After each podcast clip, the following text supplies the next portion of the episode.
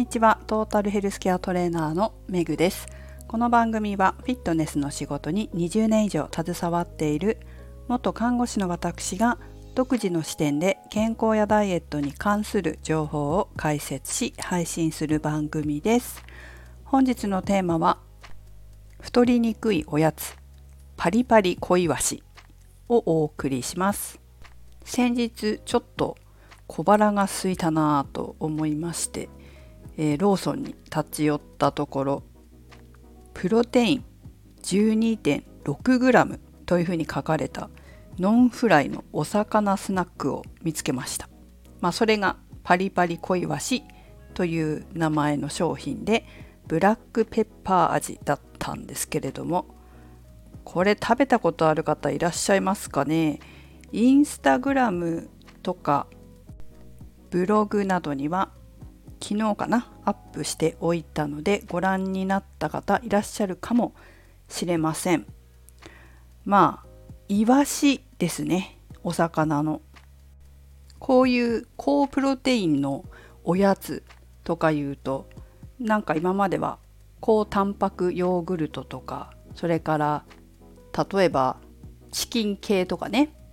サラダチキン的なものとかあとはプロテインバーとかですかね。そういったものを結構摂取することが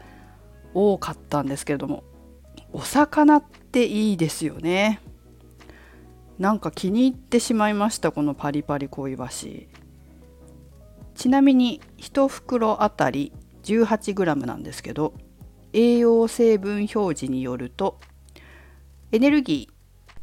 総エネルギー量は71キロカロリー。ただこの内訳がちょっとさっきも言いましたけどタンパク質 12.6g そして脂質 2.1g 炭水化物は合計で 0.5g になりますが内訳としては糖質 0.1g 食物繊維 0.4g です。そして食塩相当量が 0.7g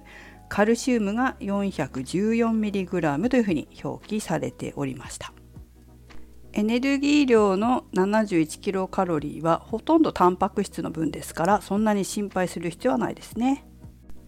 食塩がね 0.7g というのを気にされる方もいらっしゃるかもしれません。ただもう一つおおいいなさすが魚って思ったのはカルシウムですね。414mg ですけども成人1人1日あたりのカルシウム推奨量は男性が700から 800mg 女性が 650mg なのでカルシウムがたっぷり取れるというのも嬉しいところですね。タンパク質とカルシウムとね骨粗しょう症の予防的な感じでいいんじゃないでしょうか。でブラックペッパーの味なので、えー、ちょっと辛い感じがしましたね。私はあんまりお酒を飲まないんですけれど日本酒と一緒におつまみとして食べたくなるような味かなという気はしましたお酒のおつまみでも脂質も少ないし糖質も少ないので比較的太りにくいんじゃないでしょうかね。ということで、えー、先日食べたパリパリ小イワシ私は結構気に入ってしまったのでまた食べようかなというふうに思っていますが一つ難点がございます。小腹が空いた時に食べるのはいいんですが何しろ糖質が 0.1g しか入っておりませんので、えー、空腹は満たせませんでした。でもこの栄養成分表示を見て購入したのでこれだと多分お腹は満たされないなと思ったため他にもちゃんと糖質が入ったものを購入しておいたということです。なので小腹は満たせないかもしれませんけれども例えばお昼ご飯とか、まあ、朝ごはんでも何でもいいんですけど食事でタンパク質が足りなかったなという時に補食として間食で取り入れてあげるということもいいかもしれません。あとはプロテインが苦手とかそういう方とかもね 12.6g も入ってますからいいですよねただ筋トレした後はちょっと糖質が足りないかもしれないので他のもので補う必要はあると思いますがタンパク質の摂取にはいいかなと思っております。はいということでローソンで見つけた